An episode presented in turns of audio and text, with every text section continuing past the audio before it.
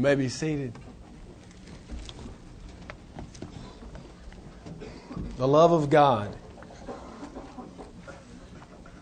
We've been studying the Gospel of John for some time now. I know that it's easy when we go through a study like this of a book, week after week, day after day, that we begin to lose the big picture. We get focused in, rightly, on little pieces, and we forget how the puzzle meshes, how it all goes together. I want to remind you of just a little bit of what we've been talking about since we began this study. John starts this powerful book in the halls of eternity past by telling us about the Logos. In the beginning, the Word. The Logos was with God, and the Word was God, and He was in the beginning with God. The first 18 verses are known as the prologue, and all John's doing in these 18 verses is building a case from eternity past. If you could look back into the hall of eternity, you would see God, you would see His Son in the Word, and you would see the Holy Spirit. And then John goes forward from there in time, showing us the creation by using the famous words, in the beginning. Sounds very familiar to all of us, I'm sure. It did to the Hebrew people. That's the way Genesis began, in the beginning. So he's, in saying that, a concise way of saying the creation. This God, the Logos, the Word, created all things. And then he moves down to describe the Word as the light, the life. Then he says in verse 14, the Word came in flesh and it lived with us. He literally, he tabernacled among us. He took up residence in our zip code so that He might identify directly with us and take our punishment and give us His righteousness. This is the description of the incarnation of the Word. And then he begins to talk about this Word as the example to us in verse 18. He ends this powerful section by saying, in Moses and the law we received the truth. As Aaron said, nobody stands up to the truth. And so John says, but in this Word we received grace and truth. In other words, God knows we can't live up to the Word. God knows we will fail. And from the very beginning, He has offered grace and truth through Jesus Christ to us. And so we have this powerful picture painted in the first 18 verses of the Gospel of John. And then he moves into a narrative section about John the Baptist and his earthly ministry, which is highlighted in when he says, John the Baptist looking and seeing Jesus approaching him as he's baptizing people in the River Jordan, he says, "Behold, the Lamb of God who takes away the sins of the world." And so John makes this declaration. The Word is the life, is the light, is the grace and truth of God, and His name is Jesus Christ. That's how he brings that story out to us. That's how we make the connection there. John's literally playing connect the dots with us through the Holy Scripture. The Holy Spirit through John is telling us all the truth we need for salvation. Remember, the point of the whole gospel is that by hearing these things, you might believe in Him, and by believing, you might have eternal life. He tells us that in John 20. And so he's connecting these dots for us. In verse 35, we make a transition to the first recording of the call of the first disciples. John is telling us about how the disciples were called, and he accents the calling with the story of Nathanael, right? I mean, he says, Nathanael hears the word about this Jesus of Nazareth, and he says, what good thing could come out of Nazareth? What are you trying to tell me? That God took up residence on the earth, and then He took it up in Nazareth, this little bitty village, kind of like Jacksonville. You know, people in Atlanta might say, what good can come out of Jacksonville, Alabama? That's a little bitty place. Nobody famous has ever come out of there. And yet when Nathanael was approaching him, he announced to the whole world, here comes a Hebrew in whom there is no deceit. Nathanael says, teacher, how do you know these things about me? And he says, Nathanael, before you heard about me, when you were under the fig tree, I saw you. He's communicating to him His omnipresence and His knowledge. He's everywhere, all the time, and He knows all things. And He says, Nathanael, you're meeting one who you will literally be able to say about me, you ain't seen nothing yet. This impresses you? This little knowledge I give you about you being under a fig tree, having a devotion in the morning, impresses you? I tell you, you'll see angels ascend and descend from heaven. You'll see me lifted up and exalted like you've never seen anything before. You ain't seen nothing yet, John says. It's just getting started. And then in John 2, he punctuates the fact that it's just getting started by saying his first sign. Remember, there's 7 signs and 7 teachings in the book of John. You could teach the entire book around these 7 signs and 7 teachings. I'm not choosing to do that, but you can do it. And the first sign was at the wedding feast in Cana. And what happened in that miracle there in chapter 2, verses 1 through 12, we find that Jesus is a guest of probably a close relative or a good friend, and they run out of wine. We discussed that. I'm not going to go back through that. It's already been repeated to me that I said that everybody can go drink. So, we already started that rumor. But I'm okay with that. We're starting the rumor, I guess. I better be clear, finish my sentences. But we talked about how some have twisted this verse and tried to make it say things it doesn't say. I mean, what it says is that Jesus created wine. Not only did He create wine, He created the best wine anyone there had ever tasted. Because we know that is the servant, the head master said, you have been unlike anyone else. Everybody else puts the good wine out. Puts the good wine out. And then as everybody's well drunk, they put the bad stuff out, the cheap stuff. But you've saved the best until last. This is the wine that Jesus changed from the purification water in the 12 pots, stone pots there, as the people would enter and purify themselves. And what is Jesus symbolizing in this? One, the importance of marriage. I tell you, marriage, God gives His blessing to marriage. He says it's a good thing. It's from the beginning. Your Father gave you this. Your Father from heaven gave you this blessing of marriage to do what? Symbolize my relationship with my church. Jesus is foreshadowing the fact that He is the bridegroom and He is calling for Himself a bride out of the people. And He's doing this miracle, I believe, at this wedding, at this time, calling significance to the marriage and the representation of a marriage, a husband and a wife, to Christ and the church. And not only that, He's not only doing that, but He's in a way, He's saying, I am replacing all of your rituals. You've been purifying yourself over and over again with this water. And Jesus is saying, that will cease to be. Now, I will be your purification. Now, I won't give you water to wash yourself. I'll give you wine to drink and celebrate so that you might have life and have it more abundantly, John will say in John chapter 10, quoting Jesus. So we have this picture of Christ, and then we move into His cleansing of the temple, and then which gives Him sovereignty over the religious worship of God. And then He moves right into this story about Nicodemus. Now, Nicodemus represents those who believed facts about Jesus, we said, but did not trust Him. And so Christ did not trust Himself to Nicodemus or those who just had head knowledge. Many of you have head knowledge about Jesus, but you do not trust Him and only Him for salvation. And we've been harping on that. I've been preaching that over and over again because it's so contrary to what you will hear so often preached.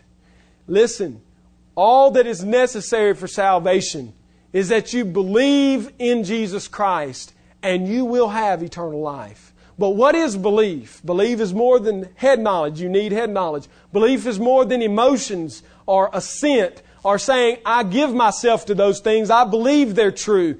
That's more than that. Belief in this context is actually trusting yourself to Christ and only Christ. Reclining on Him, laying down on Him, giving up everything else in His name and leaning only on Him. And so we found there's nothing outwardly that must be done in order to make you acceptable to God. God must change your inside so that your outside makes the change. You can't clean yourself up.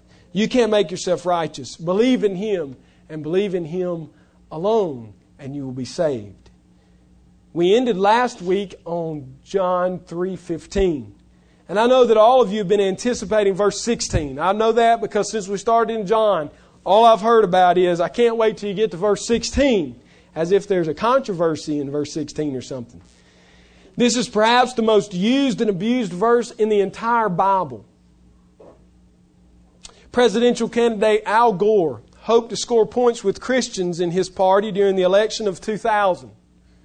When asked about his religious convictions by one interviewer, President Gore on national TV said that he launched into this passionate speech in which he said that his favorite verse in all of the Bible is John 16:3. Why are you laughing? How do you know it's not his favorite verse? John 16:3 says, "And they will do these things," Jesus speaking, "because they have not known the Father nor me." Vice President Gore misspoke. And everybody knew it, didn't they? Because everybody knew he meant John 3:16. And we all make misspeaks, don't we? I do. Stay around long enough, you write a book about all the things that I say wrong. Jennifer Campbell's got a head start. You better get busy. All the funny statements I make. We all do it. But isn't it odd that everybody listening to that nationally syndicated interview knew immediately that he had misspoke? Why? Because John 3:16 is the most famous verse in all of the Bible. If I asked you to memorize, or asked you to tell me what scriptures you've memorized, I would be willing to say that everyone of any age would say John 3:16. So I'm saying it's the most popular and it's the most abused of all verses. Can you imagine the shock and the horror of voters who took him up on looking up this verse, John 16:3, and thought, is he saying he's not a Christian and that he doesn't know God or Christ? No, they didn't look it up. They never even had to think about it. They knew what he meant. John 3:16. I hope that after the next few weeks of looking at John 3:16, we'll all have a more educated, more passionate, and more outwardly focused view of John 3:16. There's a simple complexity found here like nowhere else in the Scripture. Walk with me through the next weeks so that we may rejoice in the love of God together. What's in a name? In our Western world, a name really has very little significance. Today, our names simply designate us or label us as different from other individuals. In our family or in our community, most people could just as easily call their children Bubba 1, Bubba 2, Sister 1, and Sister 2. They literally give no thought, much less any real hard work into naming children. Names are just names. People actually name their children after famous movie stars, big cities, and recreational activities. But in the Eastern world today, and especially 2,000 years ago, names meant something. Whatever you were called set you apart. It's what gave you your outlook on life. That's why we should never simply see the name of God as just three little letters on a page with no weight and no meaning. The name of a person in the Bible, especially God, tells us who they are. It tells us who they are. But how many times do we read this verse? For God so loved the world. Yeah, I put emphasis on God. How do we usually read it? For God so loved the world that whosoever, it shouts off the page, doesn't it? Believes in Him will have eternal life. What's the point of the verse by people's emphasis? The whosoever's and eternal life. I would say to you that Jesus, when He spoke to Nicodemus, and John, when he was recounting what Jesus told him, would have read the verse like this. For God. And there would have been an emphatic pause there. Because Nicodemus' mind would have run through all of who God is when it was said. I want to challenge you on something. How flippant, how meaningless is the name of God? to us. How often do we say this most holy of names associated with the most vile of circumstances? How often do we just throw it out as some mantra as we begin our prayer? God, help us through this day. Keep blessing us. We need you. Thank you. Amen. Jesus said, when his disciples said, how shall we pray? What did he say? Our Father, which art in heaven, hallowed be your name. On the top shelf, set apart from all other things, Lord, let your name be set apart. The emphasis of John 3:16 is far from the whosoever's. The emphasis of John 3:16 is for God. When we look at the passage in context, it becomes very clear. Who is He? Where is He? What is He? Why should I trust Him? How can I respond to Him? When we hear for God, these questions should come into our mind, and maybe they do. Is the subject of this verse so meaningless that we won't even pause and contemplate who God is as we read it? I want us to leave this place today convinced and convicted and confessing that our God is great and He is greatly to be praised. Listen to the weight that Scripture gives to the name of God. And this is all there for your enjoyment on the screen. I'm going to move. Please do not flip to these verses. They're on the screen. If you'll just look at them, they're there. For God. God is El. We find Him for the first time in the Old Testament. It's used 250 times. El. Genesis 7:1. Then El, God, mighty, strong, prominent, said to Noah, go into the ark, you and all your household, for I have seen that you are righteous before me in this generation. The name of God is El. The name of God is Elohim, strong one. 2,570 times we find it in the Old Testament. 32 times in the first chapter of Genesis we see the word Elohim, strong one. It's particularly used to talk about His creation, His creative ability, His preservation, His transcendence, His might. Jonah only uses this name to refer to God. He doesn't call God anything but Elohim. It's all he ever speaks of Him as.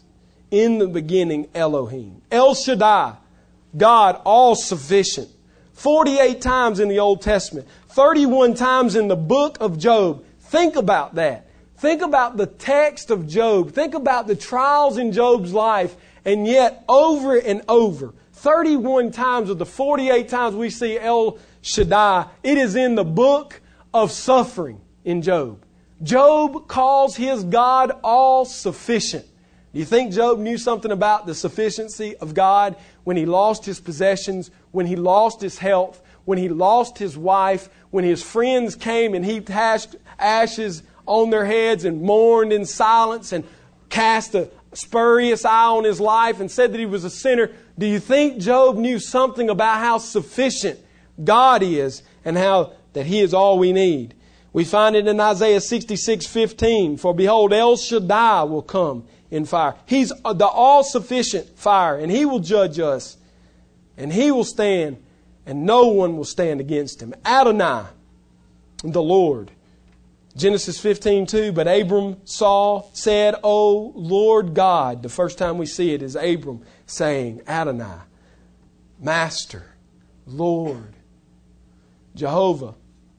Jehovah means Lord. This is the covenant name of God. In Genesis 22:14, Genesis 22 is a fascinating passage. My daughter, Hannah Grace, is fascinated with this little story about Abraham offering up Isaac on the mountain. We talk about it at supper all the time. It seems to be a story she just really hooks into. And she wants to know all the details, because she's excited about this God. Why is she excited about this God? Well, we'll look at that in just a moment with one of the additives to his name, Jehovah. Jehovah is a proper name, the covenant name of God. It's used over almost 7,000 times in the Old Testament. This name speaks to his self-existent nature. Exodus 3, God says, I am who I am. The meaning of this phrase is unknown to us, really, but the closest we get to it is that He is Jehovah. He is the covenant God. He is self-existing. Jehovah Jireh, the Lord will provide. I told you in Genesis 22, the name Jehovah is captured with this lative about God providing. What did God provide in Genesis 22? A sacrifice. He called for Abraham to give up his only son, to slay him on the altar and burn him before God. And when Abraham was faithful, walking up that mountain with fire and wood and no lamb, and his little boy at 12, 13 years old looks at him and says, Daddy, we have fire, we have a knife, we have wood. Where's the sacrifice? Abraham knew Isaac is the sacrifice. But he said, Son, God will provide. Have faith. God will provide. Even after laying him on the altar and binding him and ready to kill him with the knife, God steps in and grabs his hand. The angel of the Lord grabs him and says, Don't kill your son. I know that you have faith now. You have shown your faith. You have displayed your faith. And there in the bushes is a ram. And it says that, can you imagine the weight that Abraham felt when he took his only son off the altar and he took that sacrifice and he named that place, God will provide. Some of you need to know that our God is a provider, that He is a creator. Jehovah Rapha, the Lord who heals. Exodus 15:22 through 26, we find this where He says, I will heal you. I am your healer. I will not inflict you or punish you with the punishment of Egypt. Jehovah Nissi, the Lord our banner.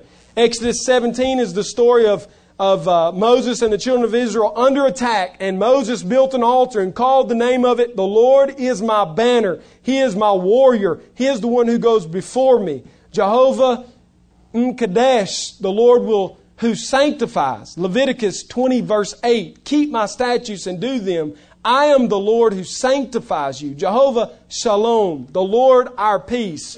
Judges 6:24. Then Gideon built an altar there to the Lord and called it, The Lord is peace. Jehovah Rohi, the Lord our shepherd. Hear the passage in Psalm 23 from the heart of a shepherd who says, The Lord is my shepherd, I shall not want. He leads me into green pastures. He makes me to lie down near still water. Jehovah Elohim, Lord God. Psalm 59:5. You, Lord God of hosts, are God of Israel. Jehovah, our righteousness. Jeremiah 23:5 through 6. Behold, the days are coming, declares the Lord, when I will raise up for David a righteous branch, and he shall reign as king and deal wisely, and shall execute justice and righteousness in the land. In his days, Judah will be saved, and Israel will dwell securely. And this is the name that we see. His name shall be, The Lord is our righteousness. Jehovah Shammah, the Lord is there. Ezekiel 48:35, describing the celestial city, says, And the name of the city shall be, from that time, the Lord is there. That'll be the name of the heavenly city that has no foundations on the earth, but is founded in heaven. Jehovah Sabbath, the Lord of hosts. Psalm 46:7, the Lord is of hosts is with us. The God of Jacob is our fortress. El Elyon, Most High. Moses calls God Most High in Deuteronomy 32:8. Mighty One, the branch, Holy One, Judge, God of seeing, El Roi. So Hagar said in the wilderness, thinking her son was dying, she said, Truly, I shall call this place El Roi. God sees me. God sees me. He protects me. He looks after me. Kanah, jealous. The name of God is Kanah in Exodus 25. You shall not bow down to them or serve them, for I, the Lord your God, am a jealous God. Deliverer, Savior, Redeemer, shield, strength, righteous one, everlasting God, God of the covenant, mighty God, God our rock, King, Father, the first and last. Malachi calls the Messiah the Son of Righteousness. Isaiah calls Messiah Wonderful, Counselor, Mighty God, Everlasting Father, Prince of Peace. And Daniel calls him the Ancient of Days. These are the names of God found only in the Old Testament. We're not even going to look at the New Testament, because when Nicodemus heard Jesus say, "For God," he didn't just flippantly go past that. This is what ran through his mind. For God, God of sufficient, God all-sufficient, Lord, the Lord will provide, the Lord who heals, the Lord our banner, the Lord who sanctifies, the Lord our peace, the Lord our shepherd, judge, Lord God, the Lord our righteousness, the Lord is there, the Lord of hosts, most high, mighty one, the branch, holy one, God of seeing, jealous God, deliverer, Savior, Redeemer, shield, strength, righteous one, everlasting God, God of the covenant, mighty God, God our rock, the Son of righteousness, wonderful, counselor, everlasting Father, Prince of peace, ancient of days, King, the first and last, loved the world, that He gave His only begotten Son, that whosoever believes in Him shall not perish, but have everlasting life. I ask you this, do you serve a small God? We have a God that has so much being that one name doesn't suffice. What if you had to name your children this way? What if the people you dealt with every day had to be listed this way? Can you imagine the legal forms that you would have to fill out? And then in the name blank, can I flip it over on the back? I've got a lot. Imagine the names of this one being, the all-seeing, all-sufficient one. He is our God, and it's this God that Jesus inserts here as He says, for God. Oh, the unspeakable joy that should have flooded the heart of Nicodemus when he heard these precious words. He should have fell to the ground, wept in repentance, and called on the name of Jesus Christ as Lord and Savior. And just think, this is not all the background that Nicodemus had about God. When he heard for God, he knew God is the Creator. He had no questions in his mind. And God created the entire universe with the power of a spoken word. He didn't sweat. He didn't work. He didn't labor. He didn't have to, struggle and strain. He spoke and it came into existence. And He didn't create some small, menial, insignificant place. We get caught up on the world. The world as in the earth. But God created it all. Scientists tell us that light travels at the speed of 5.87 trillion miles a year. That's a lot of zeros. They know that the galaxy, which our solar system is a part of, is about 100,000 light years in diameter. Light travels at 5.87 trillion miles per year. And scientists tell us the one galaxy that our solar system is a part of is 100,000 light years across. That's 587,000 light years, that a trillion miles across, 587,000 trillion miles. This galaxy is one of about 1 million galaxies in the optical range of our most powerful telescopes. It has been estimated that in our galaxy there are more than 200 billion stars. The sun is one of them, a modest star burning about 6,000 degrees centigrade on the surface and traveling in an orbit of 135 miles per second, which means it will take it about 250 million years to complete one revolution around this small galaxy we live in. I want you to know that our view of the God of John 3:16 is far, far too small, far too trivial. It is on the border of blasphemy. We should never doubt again the wonder of our God. Job tells us in Job 26:14, "Behold, these are but the outskirts of His ways, and how small a whisper do we hear of Him." God spoke all of these things into existence, and it's this God that Jesus says to Nicodemus, "For God." Think of the thoughts that must have flooded Nicodemus's mind. He's not only the creator, but he is the redeemer.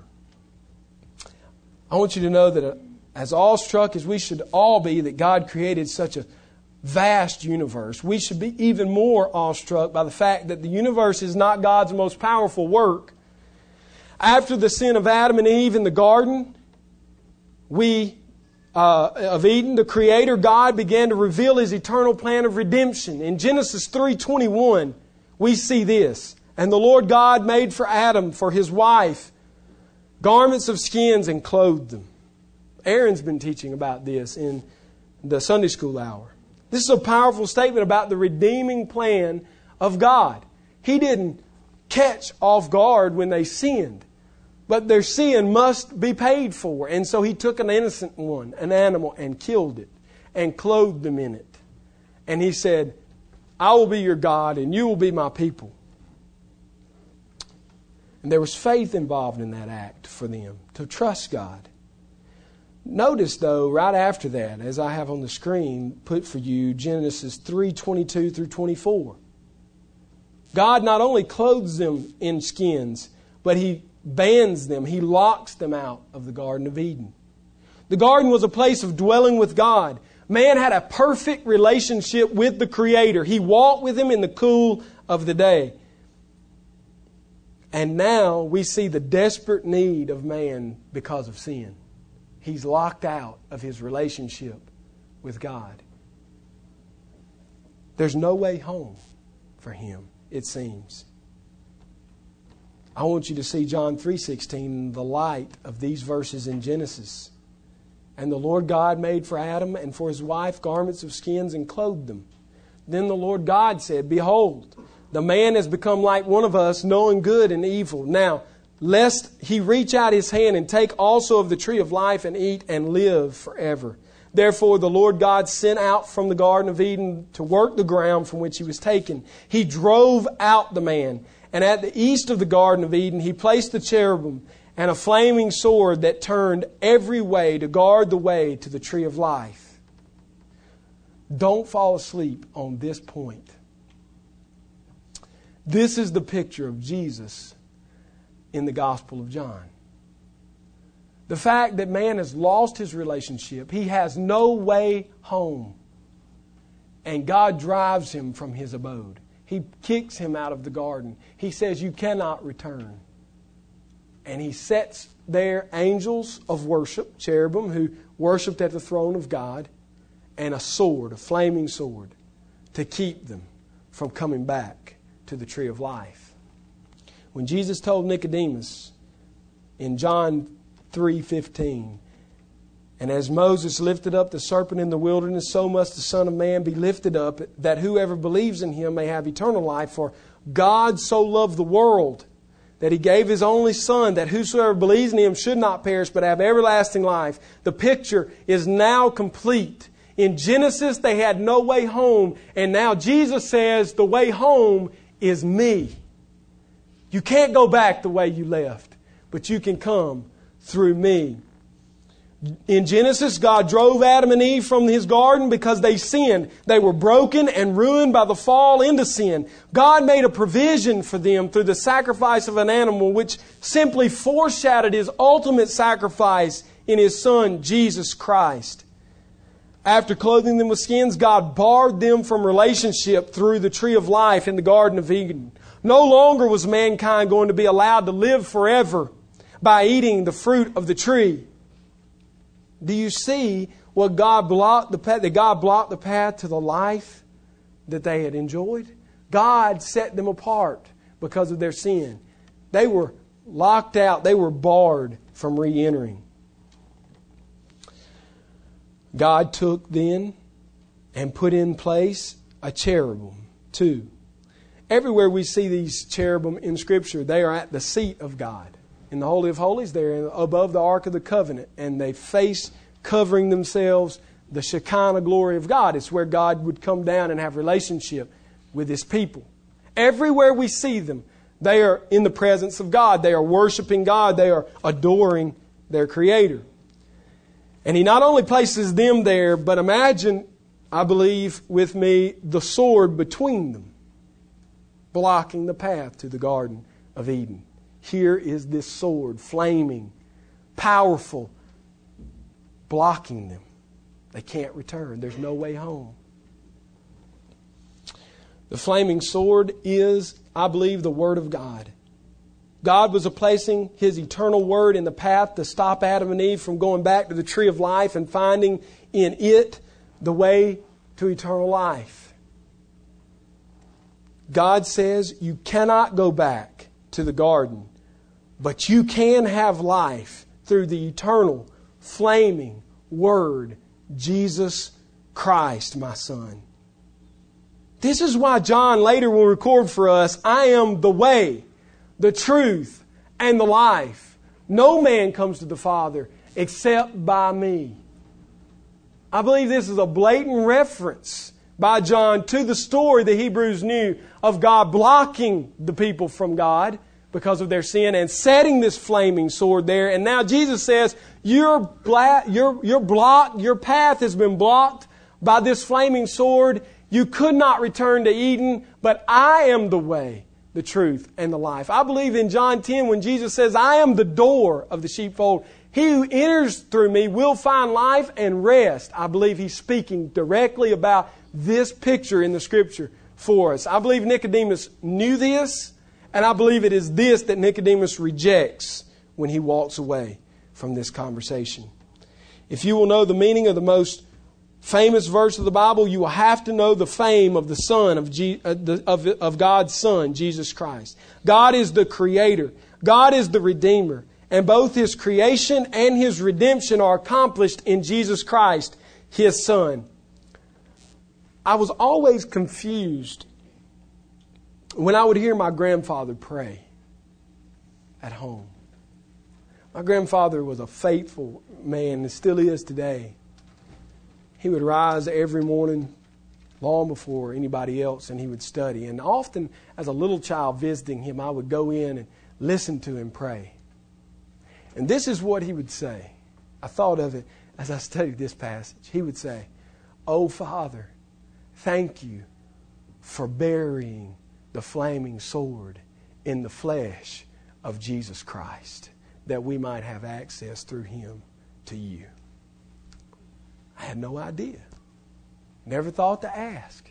And this week, as I was praying and studying over this verse, I said, the old man knows something. Just because he's old doesn't mean he's hadn't got it. Genesis 3 is painting the picture of the flaming, eternal Word of God, which was thrust into that body born from Mary. And it was hidden from us. The barrier was hidden now in His flesh. And so He identified directly with us, and He took our sin, and He gave us the passion and zeal for the righteousness that only He could bring. Eden is possible through Jesus Christ, our Lord. I tell you, I'm looking for the day when the same eastern sky shall open and that flaming, burning sword is visible again. Oh, it comes again. When He returns, His name shall be written on His thigh, and proceeding from His mouth shall be a sword. It reappears to us. It is the Word of God. It is Jesus Christ who we come to God through. He is the only way, the only truth, the only life. And hidden in Him is that barricade that kept us from God. And now there is a bridge. We don't go to the tree of life in the garden. We go to the tree of life, the cross. And we hold wholly and firmly to Him. And we say, if you won't have us, Lord Jesus, we will not be had. If you won't save us, no one can save us. If you won't accept us based on your work and your work alone, we are unacceptable. Please bury the sword of barrier in your flesh and save me. I beg you, save me. Let the nations rejoice, John Piper would say. Our God is great and mighty. He is a God that is greatly to be praised. Hymn writers have written about it for centuries. All hail the power of Jesus' name. Let angels prostrate fall. Bring forth the royal diadem and crown Him Lord of all. Crown Him, ye martyrs of your God, who from His altar call, extol the stem of Jesse's rod and crown Him Lord of all. Ye sea of Israel's chosen race, ye ransomed of the fall, hail Him who saves you by His grace and crown Him Lord of all. Sinners, whose love can ne'er forget the wormwood and the gall, go spread your trophies at His feet and crown Him Lord of all. Let every kindred, every tribe on this terrestrial ball to Him all majesty ascribe and crown Him Lord of all. Oh, that with yonder sacred throng we at His feet may fall. We'll join the everlasting song and crown Him Lord of all. Eden will be had only through Jesus Christ. Perfection, salvation, and relationship with the Holy God is possible, Nicodemus. For God so loved the world that He gave His only Son so that the barrier might be thrust into Him and the bridge might be built so that anyone who believes in Him, has faith, trusts Him, shall be saved. Eternal life is yours today only if you will believe in the flaming, eternal Son of God. Let's pray. Father, Your Word is so sweet. Truly, there is nothing in heaven or earth that can compare to this mystery known as salvation. It can only be known through You, Jesus. I praise You this morning as the one who created it and now has redeemed it by Your blood. Feeble sermons can never reach the height nor plumb the depths of a love that is so powerful that You, Father, would love worms like me. And so we say with Paul that this love is wide and deep, that this love is powerful and strong, that is, as the Hebrews writers of the Hebrews says, it is an all-consuming fire. No one stands before You on their own merit because You will consume them. And those who stand before You in the blood of Christ, saved by Your Son, are consumed by You as a holy offering and a gift from our Lord to You. And so we are consumed, we are eat up, we are totally dependent now on You. We thank You that You did not stop at Eden. You did not only block our path. Lord, we thank You for that, because had You not blocked our path, I am certain that we would have continued to go to the tree of life. Men have searched for the fountain of youth, a source of life outside of You, for centuries and centuries. And they have all failed because there is no other source for life. There is no other source of truth. There is no other way except You, Lord Jesus. Help us not to be so prideful and arrogant, as I believe Nicodemus is shown to be, that we cannot fall down before this God, You, our most precious, most holy, all-sufficient one, and worship You. Don't let our hearts be hard. Soften them, replace them. Give us love for You and passion and zeal for You. And when we think of this verse, may we think of how great our God is, our Creator and our Redeemer. It's in Your name that we pray, Lord Jesus. And we ask that you would work in our hearts.